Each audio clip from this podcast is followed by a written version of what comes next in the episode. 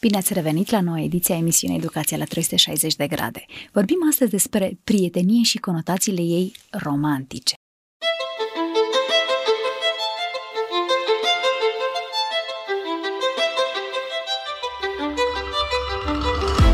Educația este viața însăși. Ascultă Educația la 360 de grade. O emisiune realizată de Crina și Ștefăniță Poenariu.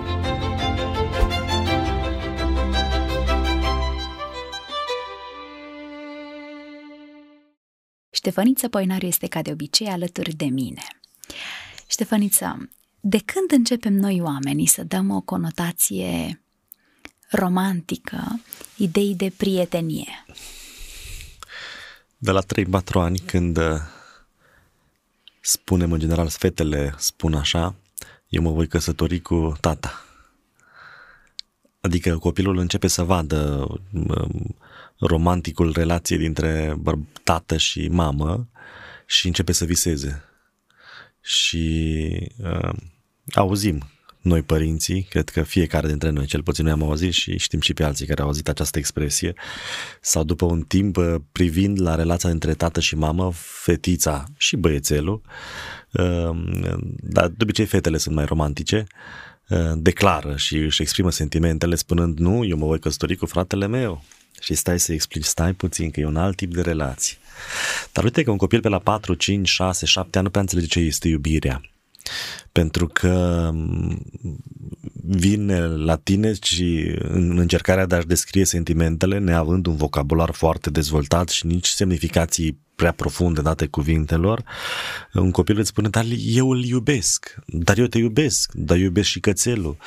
Și mm, chiar dacă nu chiar dacă nu fac uh, diferențe copiii încă așa între concepte, uh, au aplecare spre partea aceasta a frumosului dintr-o prietenie, a uh, sentimentelor puternice, sentimentelor care pun uneori o amprentă puternică chiar pe rațiune sau dezechilibrează ființa umană. De mici. Apoi, apoi hai, nu știu, să, să ne oprim, pentru că lucrurile nu mai sunt nici ca la carte, nici cum erau mai de mult. Și dacă vorbim despre latura aceasta romantică, dar dăunătoare, raportată la vârstă, putem să ne dăm seama că copiii, înainte să-și dea seama ce înseamnă uh, iubirea romantică, încep să o trăiască. Eram într-o tabără de licorici. Licoricii reprezintă o organizație în cadrul Bisericii Adventiste de ziua șaptea, unde copiii sunt învățați cu privire la natură, legi și așa mai departe. Uh, copiii de la vârsta de șase ani, șapte ani, cam pe acolo. Bine, sunt și mai mici unii, castor, milușei. Și eram într-o tabără de genul acesta, în care uh, vine o fată, o fetiță la mine de vreo șase ani și îmi povestește câți băieți a sărutat de ea. Și spune, sunt la al patrulea prieten. Eu am avut patru prieteni până acum. Te uiți la ei și îți vine să... sau nu mai știi ce îți vine să faci, adică ești, ești mărmurit. Iată că depinde din ce perspectivă privim. Care este, până la urmă, fundamentul unei relații de prietenie sănătoase? Și spuneai tu, da, poate așa, incipient, inconștient, undeva foarte de timpuriu. Însă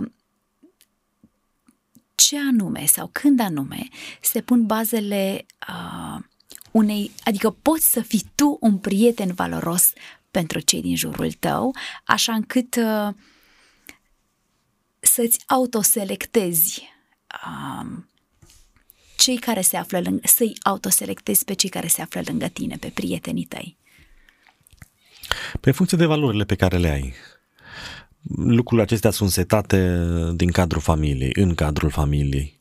Dacă există securitate, acceptare, apreciere, iubire, copilul caută acele tipologii care împlinesc aceste nevoi de securitate, în primul rând, când copiii sunt mici și de acceptare. Iar dacă părintele, prin felul lui de a fi și prin valorile pe care le poartă, oferă copilului acceptare, iubire, prețuire, siguranță, copilul va căuta aceeași tipologie de, de oameni în jurul lui și pe baza acelor valori își selectează, își selectează prietenii. Însă dacă familia nu e securizantă, dacă nu oferă apreciere, iubire, securitate, acceptare, atunci copilul caută să-și modifice de timpuriu valorile și își caută oameni diferiți față de ceea ce părintele reprezintă. Și de aici găsim tot felul de malformații în relațiile de prietenie și găsim uh, prietenii, prietenii dăunătoare. Copilul, bine, oricum are tendința copilul să încerce noutatea, noul și încet încet să se desprindă de părinte. Și dacă părintele, de exemplu, nu are înțelepciunea de a uh, îi permite această dezlipire și nu doar de a-i permite, ci chiar de a o determina și de, a, de a-l învăța pe copil părintele, dacă nu îl învață pe copil faptul că uh, reprezintă o normalitate această desprindere și că relațiile sunt de multe tipuri, de prietenie, chiar și de iubire. Relațiile de iubire diferă, iubire tată, copil sau părinte, copil, părinte-părinte, părinte-prieteni și că această normalitate poate să construiască caracterul și uh, psihologia copilului, poate să, să-l construiască foarte frumos. Dacă părintele nu acceptă, nu îl ajută pe copil să se desprindă, să-ți creeze prietenii, el, în ciuda valorilor bune pe care părintele le-a purtat, el prin desprinderea de părinte, uh, uneori neagă sau înlătură valorile părintelui. Pentru că din dorința de a mă desprinde de părinte, eu ușor alunec în extrema de a mă desprinde și de valorile părintelui, adică de ceea ce reprezintă părintele meu. Iar părintele reprezintă valorile pe care le are. El este o imagine a valorilor interioare. Aici este un risc. Uh, dar, uh, în general, familia și valorile de acasă impun uh, criteriile de selecție pentru viitor. Când crezi că are loc așa în mod natural această desprindere oarecum, nu neapărat o desprindere, o uh, încercare de replicare a ceea ce uh, se întâmplă în familia ta sau a nevoilor pe care tu le simți și încerci să cauți un prieten sau o prietenă. Care crezi tu că e vârsta aceea sau ar trebui să fie vârsta naturală, firească, în care un copil, tânăr, adolescent, adult, să caute prietenia cuiva de sex opus. O, dacă ne referim de sex opus, deplasăm lucrurile mai în, în viitor. Dacă vorbim despre prietenie, copilul simte nevoia de egali, însă simte nevoia de egali în preajma părinților, celor superiori. Adevărul este că noi forțăm pe copii și îi îi împingem puțin în desprinderea aceasta prin faptul că îi instituționalizăm în ghilimele, că nu, nu renunțăm la ei, dar îi, uh, îi ducem în tot felul de, de instituții, asociații, fundații, SRL-uri, de, uh, în tot felul de inițiative care înlocuiesc uh, calitatea ta de părinte. Dacă îl duci la creșă de mic, dacă îl duci la grădiniță de la o vârstă fragedă, nu? Apoi școală, copilul are 6-7 ani, noi cumva îl determinăm pe copil să se rupă de noi și să-și, caută, să-și caute prietenii printre oamenii de lângă. Însă nu totdeauna așa au fost lucrurile. De acolo și expresia cei șapte ani de acasă, dar în multe culturi uh, uh tradiționale uh, încă există. În trecut existau aproape în toate culturile această aplecare a părintelui și această îngrijire până la o vârstă mai mare, cel puțin de șapte ani, în care copilul nu simte dinăuntru lui nevoia de a se desprinde dar noi îi, îi împingem, încercăm să-i maturizăm când nu ar trebui să, să o facem. Dacă vorbim despre relația băiat-fată, aici uh, nevoile apar natural în corp, fără să le putem noi prea mult influența. Sau, hai să mă corectez, uh, uite, de exemplu, menstruația la fete vorbim despre o dezvoltare a trupului, a fizicului, a corpului, da? a ceea ce suntem, vorbim despre schimbări hormonale în noi, în copiii noștri, da? Lucrurile acestea se întâmplă. Când se întâmplă, automat mintea uh, se armonizează cu fizicul, cu trupul, pentru că trupul și mintea este parte din trup, da? vorbim despre spirit, despre gândire, despre emoții, da? acestea sunt influențate de, influențate de trup. Când la nivelul corpului, uh, din punct de vedere hormonal, se întâmplă anumite lucruri, sentimentele noastre, gândurile noastre, aplecările noastre, dorințele noastre, sunt afectate, sunt uh, influențate. Dar adevărul este că prin împingerea aceasta a copilului de parte de familie, noi putem influența și trupul. De exemplu, prin uh, uh, dieta pe care o mâncăm, noi putem influența trupul. Vedem că din punct de vedere hormonal, fetele se dezvoltă tot mai repede și vezi uh, fetițe cu niște forme pe care n-ar trebui să le aibă, vezi fetițe la menstruație într-o, la o vârstă la care n-ar trebui să fie acolo și cauzele sunt multiple, ce țin și de contextul social, de contextul psihologic, dar țin mult și de dietă, o chestiune atât de simplă. Dacă noi mâncăm multe lucruri procesate, uh, multe lucruri în care uh, sunt injectați hormoni, dacă noi mâncăm multă uh, sau multă mâncare, alimente de origine animală. Hai să adăugăm și la ce privesc copiii. Bun, dacă vorbim și despre, da, telefoanele ascultă. pe care le au, copiii de clasa a doua, a treia se uită la pornografie pe telefon, îi arată unul și el vede mai departe, nici nu-și dă seama despre ce e vorba. Apoi, în căutările lor pe internet, dau de tot felul de reclame, pentru că internetul e plin de mizerii. Acele, acele abuzuri uh, psihice pe care le trăiește un copil, categoric uh, îl grăbește. Sau ele îl grăbesc pe el. Uh, și îl pun într-o postură în care n-ar trebui să fie. Deci iată că astăzi este mult mai dificil pentru un copil să rămână copil, ținând cont că este înconjurat sau este plasat într-un context nefavorabil sau care îl împinge spre o zonă foarte dificilă și foarte greu de gestionat. Ce implicații ar fi astăzi um, într-o relație de prietenie dintre un băiat și fată în timpul adolescenței? Hai să nu punem foarte devreme această perioadă de vârstă. Undeva, să zicem, în perioada liceului. Ce implicații ar fi? Cum vezi tu aspectul acesta? Sigur, părinții care, care au copii tineri, adolescenți ce se află la această vârstă, uh, fără îndoială explorează multe răspunsuri, multe variante, poate sunt chiar îngrijorați, se roagă pentru copilor. Cum vezi tu implicațiile prieteniei dacă apare la această vârstă între un băiat și fată? Un avantaj ar fi faptul că Uh, din punct de vedere emoțional și psihic, copilul se echilibrează având pe cineva doar al lui. Bine, cât mai există conceptul acesta de doar al lui, dar poate ajunge sau nu ajungem în emisiunea de astăzi, vom vedea. Când uh, copiii au probleme de acceptare. Problema copiilor este singurătatea în mulțime. Uh, îl duci la școală să socializeze și el este singur în mijlocul tuturor și toți sunt singuri, pentru că nu suntem instruiți, nu suntem învățați, n-am învățat, noi nu ne-am instruit, nu avem instrumentele prin care să știm uh, să relaționăm foarte bine și să creăm relații strânse. Astăzi aproape a dispărut conceptul de cel mai bun prieten. Noi aveam conceptul acesta, nu știu dacă aveam cei mai buni prieteni, dar aveam conceptul. Astăzi nu mai există, pentru că cel mai bun prieten implică ideea de fidelitate, fidelitatea astăzi a dispărut și din căsătorie, nu? Conceptual vorbind, adică uh, căsătorii deschise.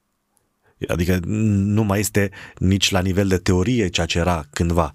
Bun, în contextul acesta în care copiii se simt singuri, neacceptați, nu sunt iubiți, uh, fidelitatea uh, distorsionează portretul unui copil, interior și exterior. Pentru că în, af- în, în, în, în afara acestei fidelități, relații unice în care nu poate să intre altcineva, tu nu te simți pe deplin acceptat, iubit, uh, apreciat, iar tu nu te poți dezvolta armonios. Printr-o relație de prietenie la vârsta aceasta, mai timpurie, adică sau târzie, că ai vorbit de adolescență, nu?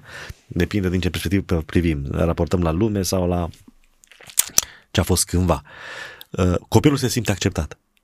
Și deja poate să dezvolte în el anumite abilități pe care nu le putea altfel. nu-i mai pasă de ce spune lumea.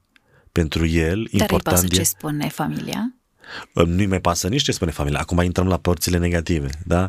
Influențele sau implicațiile negative sunt multiple.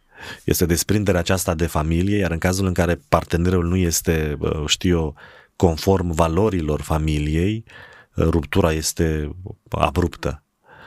Dacă intră într-o relație atât de repede, sunt afectate rezultatele la școală și um, dacă obiectivul și scopul unui copil nu este căsătoria, noi vorbim acum în termeni sau în, mm. în rațiuni biblice, să zicem, mm. da, morale, dar astăzi poate că ne ascultă unii care n-au legătură prea mare cu creștinismul și cu Scriptura și se țin de burtă râzând, ce aberații vorbim. Dar uh, afect, dacă scopul în la 12, 13, 14 ani nu este de a-ți întemeia o familie, de a te reproduce, nu?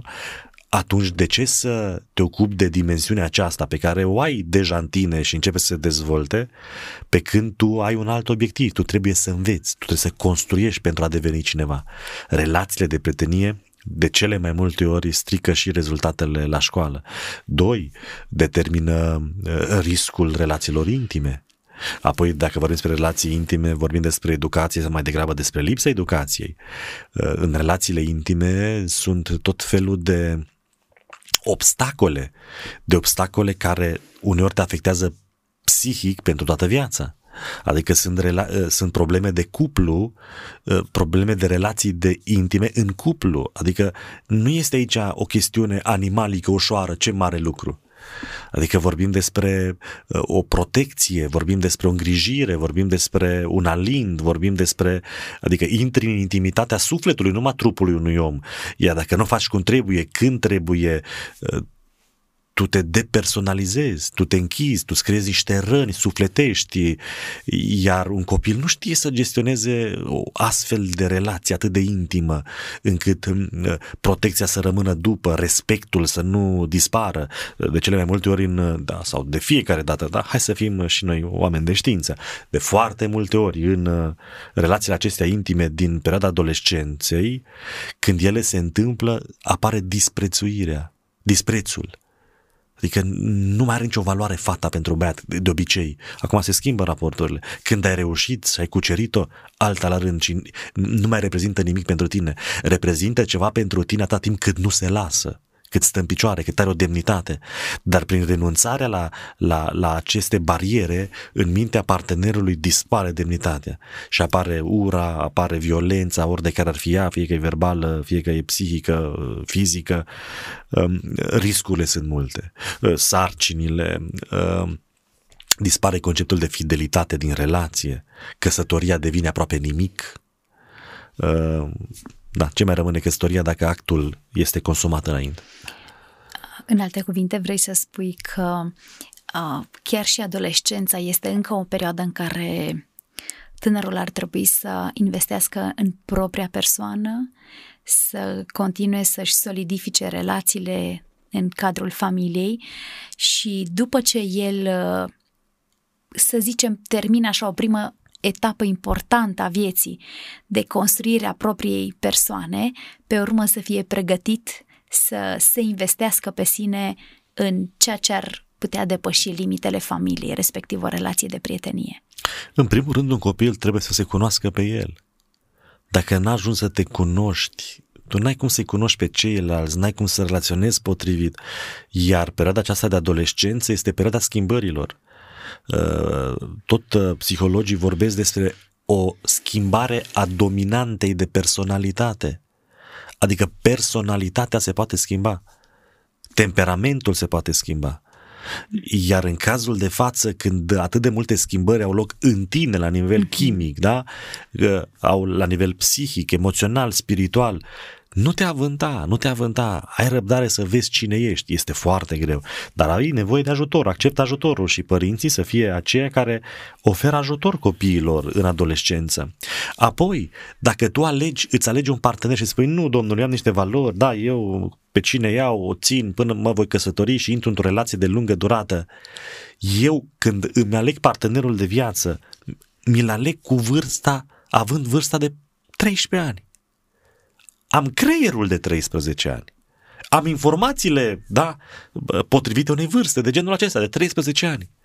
Acum gândește-te tu la alegerile pe care le iei la 13 ani. Câte alegeri? Ce gândeai tu la 13 ani? Când te uiți înapoi, ți-e rușine de tine. Adică, ai de mine, ți-e rușine de tine. Păi, la fel ți-ar fi rușine și de decizia de a te împrieteni cu o fată sau cu alta. Pentru că tu ai ales-o după 13 ani, cu un creier de 13 ani. De aceea, decizia asta trebuie să fie mai târzie, după ce, cine, după ce înveți cine ești, știi cine ești, știi cine sunt părinții tăi, știi care este identitatea ta, știi cine ești, știi cine e Dumnezeul tău, știi ce vrei de la viața aceasta. Și atunci alegi potrivit. Cu niciun chip nu este bine să pui o astfel de decizie, care este una dintre cele mai mari decizii ale vieții, să pui responsabilitatea aceasta pe un copil, sau nu pe un copil, pe o minte de 13 ani. Vis-a-vis de ceea ce ai spus tu. Mergând pe un astfel de raționament, foarte mulți tineri de astăzi prelungesc perioada prietenii sau o amână, prietenii în vederea căsătoriei mă refer, o amână până foarte târziu, poate chiar după 30 de ani. Ce implicații există și în cazul acesta, în care există o amânare în exces a asumării unei relații de prietenie care să ducă la căsătorie? Implicațiile, sau prima implicație, cea evidentă, este singurătatea. Rămâi fată mare. Și bine, nu mai rămâi fată mare astăzi, dar rămâi necăsătorită, rămâi necăsătorit de cele mai multe ori. Însă, iarăși, ținând cont de corectitudinea politică, trebuie să ne oprim, să nu discutăm prea mult. Uh, da, dar uh, neavând o relație autentică, da? neavând o relație intimă, neavând o relație de pretenie, de familie, tu rămâi cu niște handicapuri. Rămâi cu anumite minusuri, cu minusuri. Adică nu, rămâi, uh, ești privat de anumite dimensiuni pe care le-ai putea dezvolta. Hai să fim cât mai corecți din punct de vedere politic. Uh, uh, rămâi cu anumite dimensiuni pe care nu le-ai dezvoltat pe care le-ai fi putut dezvolta dacă intrai într-o nouă relație, într-un tip de relație, cum e cel de căsătorie. În alte cuvinte, atunci când nu e vârsta asumării, unii își doresc în adolescență prea tineri fiind să-și asume anumite lucruri, iar când vine vârsta asumării, atunci uh, preferă să stea așa low-key și să fie parteneri uh, pe o perioadă nedeterminată. Nu-ți mai asumi responsabilitatea. Nu mai înțelegi ce e căsătoria începi să nu mai crezi în ceea ce ai crezut înainte. Fundamentele tale încep să se clatine. Așa ce e căsătoria? Dar ce mie trebuie să-mi zică mie un popă sau un primar că sunt căsătorit? Dar nu pot să-i spun eu în neveste, prietenei mele, gata, suntem căsătoriți și să-mi spună, auzi, vrei să, fim, să fii femeia mea, nevasta mea? Da, ok, suntem. Ce, mă țin un act? Dar ce, ce e binecuvântarea lui Dumnezeu, nu? Dar cine a spus că familia sau căsătoria dintr-un bărbat și o femeie? Ți se rupe mintea. Pentru că cine a zis până la urmă, nu? Uh, dar cine a zis că căsătoria implică și fidelitatea?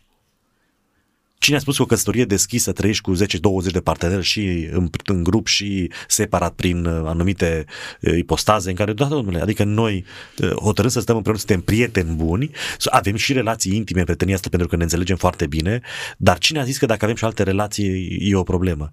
Adică nu mai rămâne nimic, nu mai rămâne nimic. Și în sensul acesta, totul este ghidat de egoism. Ajungi la 30-40 de ani și îți dai seama că poți și așa. Că tu poți cumva, te, bine, e o minciună, dar ajungi să te păcălești să crezi că tu poți mușca din fructul plăcerii sau din beneficiul pe care ți l-ar da o familie sau o căsătorie sau o relație de genul acesta, poți gusta din beneficii neluându-ți, neasumându-ți uh, responsabilitatea. Dar noi nu ne dăm seama că neasumându-ne responsabilitatea, noi ucidem plăcerea, noi ucidem binele, noi ucidem fericirea mai fericită să dai decât să primești. Nu e vorba despre ce primești tu, ci despre ceea ce se dai. Nu e vorba, nu e vorba despre ceea ce primești, ci despre responsabilitatea de a da celui de lângă tine. Iar tu nu-ți dai seama că ucigând conceptul de familie, de căsătorie, de prietenie, bă- băiat-fată, tu în realitate distrugi, elimini niște comportamente și niște tipuri de relație.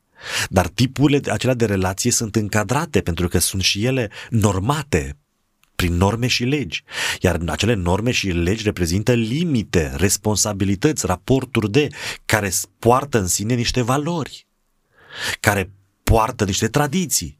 Iar eu, dându-le la o parte, în realitate dau valorile și tradițiile. Adică, în alte cuvinte, eu schimb lumea și societatea și omul. Omul va fi altfel. Dând la o parte fidelitatea, iubirea în cadrul familiei, căsătoriei, lumea aceasta se autodistruge. Nu vom mai putea vorbi de la un anumit moment despre iubire. Iar când iubirea nu va mai exista, nu, nu va mai exista viață. Înțeletul Solomon spune că iubitul își are vremea lui și urâtul își are vremea lui. Într-o, uh, într-o discuție mai lungă despre faptul că toate și-au vremea lor, intră aici aspectul acesta al iubirii.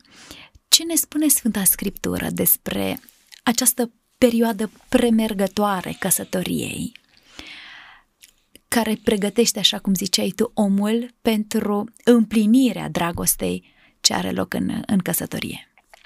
În culturi, culturile biblice, hai, în cultura iudaică și în general în culturile din vremea respectivă, nu există conceptul de prietenie.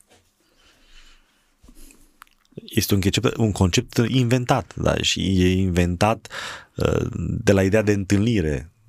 Dating uh, e un concept mai mult american decât uh, european inventat fiind, începem să-l trăim. Dar te uiți în Sfânta Scriptură că uh, tatăl își trimite un rob, ce du-te, du-te în casa respectivă și adu o femeie băiatului meu. Și se duce, o aduce, o intră în cort la băiat, băiatul o cunoaște și devine nevastă sa. Și zice că, dacă te referi la Isaac, nu? Da.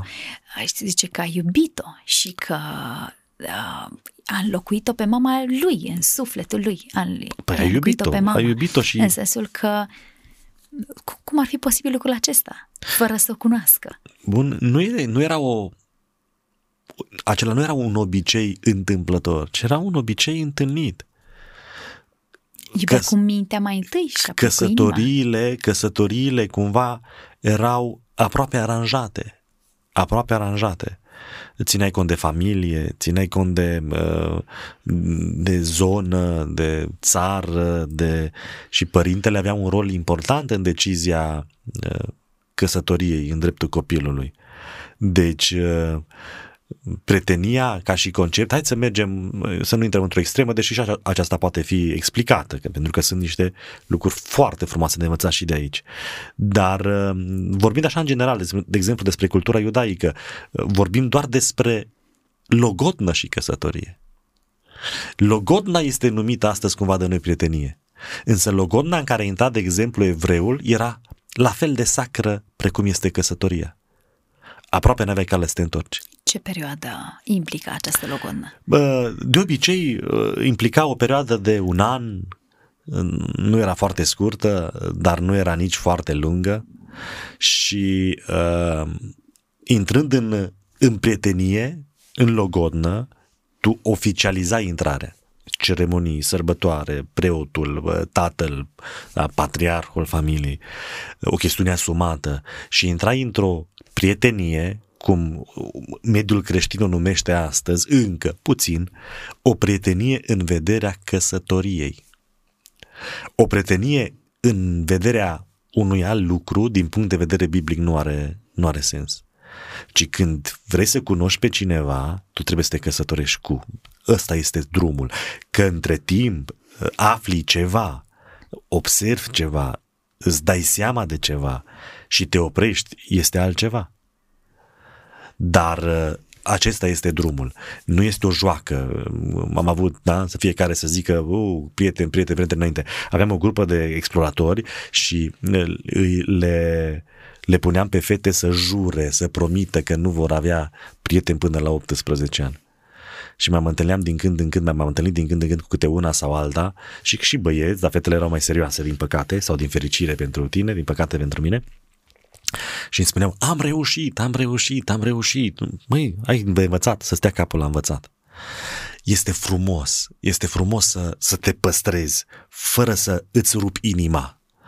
Este ideal, de exemplu, conform Scripturii, actul intim înseamnă o parte majoră din căsătorie. Adică cei doi devin una. Este o apropiere fizică care se concretizează apoi într-un copil, prin actul intim. Iar aceasta devine actul căsătoriei. În vechime, de exemplu, în poporul Israel, dacă uh, trăiai cu, ca bărbat cu o femeie, tu erai obligat să o iei în căsătorie. Sau femeia trebuia să moară. E, bine, vorbim de... Nu intrăm acum în detalii și să uh, încercăm să explicăm alte lucruri. Dar uh, este excepțional să te păstrezi pentru, însă problema de sexualitate este una. Este grav cu asta să o ai păstrată. Dar este la fel de grav să-ți împarți inima. Noul Testament vorbește despre curvie prin ochi, prin poftă. Și spune că dacă te-ai uitat, ai și păcătuit. Dacă tu ai poftit în inima ta. În sensul acesta, mai ales în, în, în, în relațiile dintre băieți și fete. Fetele sunt mult mai periculoase din perspectiva aceasta, ca inima să le rămână în altă parte. Adică nu e neapărat o curvie sau este o curvie conform Bibliei, dar prin relațiile de prietenie, chiar dacă nu sunt consumate prin actul fizic uh, intim, dacă inima îți rămâne în altă parte sau inima ți-e împărțită sau ai fost refuzat sau așa mai departe, tu vei fi vei fi rănit în cadrul familiei pe care cândva ți-o vei uh, întemeia. De aceea este important nu doar să nu trăiești cu cineva, ci este important nici prieten să nu ai în afară de nevastă sau de bărbat. Cât se poate. Adică dacă te trezești într-o relație de prietenie că lucrurile nu sunt frumoase, nu sunt bune și este, îți dai seama că va fi un eșec căsătoria, oprește-te. Că e mai bine să te oprești decât să mergi. Dar cu toate acestea, tu să nu te avânți într-o relație de prietenie fără, conști, fără ca undeva în interiorul tău să fii conștient de faptul că prietenia aceasta este ca o logodnă. Adică dacă intru, intru atunci când sunt aproape sigur că o iau sau că îl iau. O iau de nevastă sau îl iau de bărbat. Și cum știi că ești aproape sigur doar privind așa la depărtare, eu știu, făcând anumite măsurători, urmărind anumiți pași, cum poți să cunoști pe cineva într-o fază, da, preliminară, până în momentul în care îi faci revelația aceasta că vreau să fii prietenul, prietena mea? Păi sunt două lucruri care trebuie să se împlinească. Unu este afectul, sentimentul, emoția trebuie să-ți fie drag, da? Uh, n-ai cum dacă și la nivel sexual, uh, emoțional, uh, romantic, tu nu ești atins. Asta este foarte simplu, pentru că vezi omul la depărtare sau aproape și vezi dacă ți se moaie genunchii sau nu ți se moaie genunchii. Adică trebuie să-ți placă. Trebuie să-ți placă. Uh, e ușor de văzut. Problema este că tinerii se opresc aici. Când văd că simt pă, prin burtă fluturi și nu știu ce și, și își pierd mintea și sunt îndrăgostiți, ei cred că aceea e iubire. Dar este, e foarte important să fie aceasta. Doar este doar o dimensiune a relației Cealaltă este prietenia. Uh, Ellen White uh, scrie foarte mult în domeniul acesta, vorbește despre cămin, vorbește despre relații de prietenie și vorbește despre prietenie dar o plasează în ideea de grup și o numesc eu prietenie în grup. Prietenie în grup înseamnă dif- ceva diferit față de ceea ce suntem obișnuiți să credem. Uh, mulți spun, nu, noi ne cunoaștem în grup, noi suntem prieten- avem o prietenie în grup, adică uh, eu cu tine suntem prieteni, hotărâm că suntem prieteni, am simțit prin stomac tot felul de lucruri, nu mai putem, ne ținem de mână și suntem prieteni. Și noi când ieșim undeva, ieșim în grup, niciodată numai noi doi. Ca să ne ferim de ispite, de nu știu ce, suntem noi doi în grup, noi doi în grup. Prietenia în grup se referă la altceva. Prietenia în grup se referă la faptul că eu identific o fată, da? sau tu un băiat, identifici pe cineva, ți-e drag, îți place, dar tu nu-i spui. Nici nu o faci să înțeleagă, nici nu-l faci să înțeleagă, ci în grupul respectiv îți trăiești viața. Un an, doi, mergi în tabere, mergi la un tinser, mergi în proiecte sociale, te duci la biserică, te duci la școală și fără să-i spui sau să-i dai de înțeles, tu urmărești. Prietenia în grup îți oferă posibilitatea cunoașterii autentice. Când ești îndrăgostit, tu nu mai vezi bine că ești orb, nu? Zice că săptămâna orbilor când te îndrăgostești și doi, partenerul nu mai este el natural, inconștient, nu pentru că vrea să te mintă. Când, când doi se îndrăgostesc, fără excepție, ei iubesc același lucru. Vai și mie, vai și mie, vai și eu, vai și eu, și tu, și eu. Ce frumos, ce frumos. Pentru că, în mod natural, uh, cel de lângă tine, pentru că ține la tine și te vrea, vrea să fie al, uh, al lui, uh, el devine proiecția dorințelor tale. Adică exact ceea ce simte el că ești tu sau ți-ar plăcea să fie el, el devine și se păcălește pe el însuși sau pe ea însă și se păcălește crezând că este ceea ce nu este. Iar în momentul acela n-am cum să o cunosc autentic pe fată pentru că ea devine exact proiecția gândurilor mele, exact cum vreau eu. Mi-aduc aminte, eram la uh, facultate și eram implicat în tot felul de proiecte sociale, păi să vezi fetele misionare, să le vezi cu rugăciune, cu grupe de rugăciune. Cele mai multe dintre ele nu mai au legătură nici cu Domnul, nici cu voluntariatul, nici cu... Dar acele fete au început să creadă că le sunt așa. Uh, când ea știe că eu o plac, că voit, dar și dacă nu este voit, inconștient, ea devine proiecția valorilor mele, imaginii mele, iar eu nu, pun, nu pot să o cunosc autentic. Neștiind că o plac, ea se comportă așa cum e. Și o văd. O văd în tabără, o văd dacă se trezește, o văd cum gătește, o văd cât de curată este. Iar dacă există dimensiunea aceasta romantică și există cunoașterea aceasta în grup în care ea nu știe că eu o urmăresc, văd cum este ea ca om, mie îmi place de ea și atunci pot intra într-o astfel de relație. Mă uit la părinți, contează cum sunt și părinții. Ehm, sunt mai multe principii după care le putem ghida. Ștefăniță, suntem la finalul uh, emisiunii. Care sunt uh, acele câteva coordonate pe care tu le-ai numi, care să definească o prietenie care să pregătească omul, să fie o etapă intermediară, practic, în dezvoltarea lui și să-l pregătească pentru acel moment în care devine om de plin, în care bărbatul și femeia devin una înaintea lui Dumnezeu, înaintea oamenilor. Care sunt acele lucruri, poate chiar și limite, care să, pe care să le avem înainte noi și pe care poate să le transmitem copilor noștri vis-a-vis de relația de prietenie în sens romantic, nu în sensul de uh, camarazi amici. Să nu fie nici prea devreme, nici prea târziu. Uh, mai ieri, bine, la fel ca evrei și alții, uh, bunicii noștri s-au căsătorit foarte devreme. Astăzi societatea împinge foarte mult vârsta căsătoriei, împinge la 30 de ani aproximativ, da, facultate, master, doctorat, să ai servici, să este o nebunie.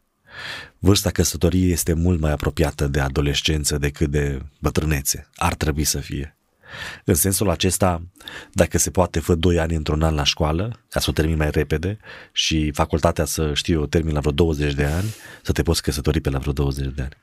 Să nu, te, să nu intri într-o relație de căsătorie decât în vederea căs- de prietenie decât în vederea căsătoriei. Deci nu intru la 13 ani că n-am minte decât de 13 ani și nici nu pot să stau atâția ani că nu este normal. Uh, muși din fruct și n-ar trebui să muși din fruct nici cu inima, dar pe și cu trupul. De aceea, grijă, nu mulți prieteni, dacă se poate unul singur și că să te căsătorești, nu la vârstă de 13 ani, că n-ai creier decât de 13 ani, uh, nici prea târziu, nici prea târziu, uh, păstrează-ți uh, și inima și trupul pentru relația de prietenie și așa de căsătoriei și așa apar dificultăți.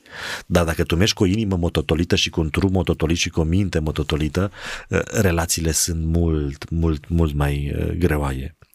Uh, uită-te și la uh, părinții uh, fetei sau băiatului, oricât de mult ai iubi-o într-o proporție imensă, ea, el, este conform părinților, și în realitate, chiar dacă tu spui, dar nu mă căsătoresc cu părinții ei, tu te căsătorești cu părinții ei. Unu, ai de-a face cu. Doi, apoi ai responsabilitatea să iubești, să-i accepti, să-i ajuți.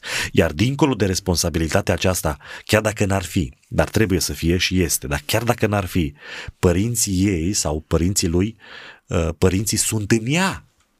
Îi vei avea în casa ta. Pentru că noi moștenim. Uită-te cum se comportă băiatul cu mama lui, ca să-ți dai seama cam cum se va comporta cu tine sau uite-te raportul, la raporturile dintre fată și, băi, și tatăl ei, ca să-ți dai seama cam care sunt nevoile fetei când se va căsători cu tine, pentru că ea va simți nevoia să se, te comporți cu ea cum se comporta tatăl ei, pentru că 20 de ani aceste nevoi au fost împlinite. Dacă este un bărbat puternic, simte nevoia femeia ca tu să fii puternic. Dacă tatăl este un băiat moale, un bărbat moale, ea puterea ta o va transforma și te va numi nu știu cum, deși tu poate ești Dumnezeu. Dar ea te va judeca pentru că niște nevoi neîmplinite și orice acțiune este judecată. Uh, Încep o altă emisiune dacă mă duc mai departe și e deja târziu. Dar uh, toate acestea să fie făcute în armonie cu tine, cu părinții și cu Dumnezeu. Fiind cea mai importantă decizie sau una dintre cele mai importante decizii pe care un om poate să le ia, să le facă în armonie și în dialog cu sinele lui, fără grabă, dar și cu părintele și cu Părintele de Sus, cu Dumnezeu. Mulțumesc, Ștefaniță! Celor care ne-au audiat sau au vizionat emisiunea de astăzi, le dorim multă înțelepciune în a înțelege implicațiile relațiilor de prietenie în sens romantic. Păstrați-vă frumoși la minte, la trup și la suflet până la vremea potrivită. Numai bine!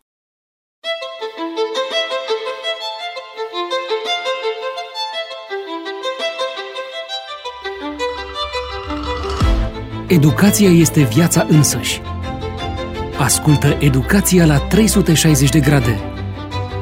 O emisiune realizată de Crina și Ștefăniță Poenariu.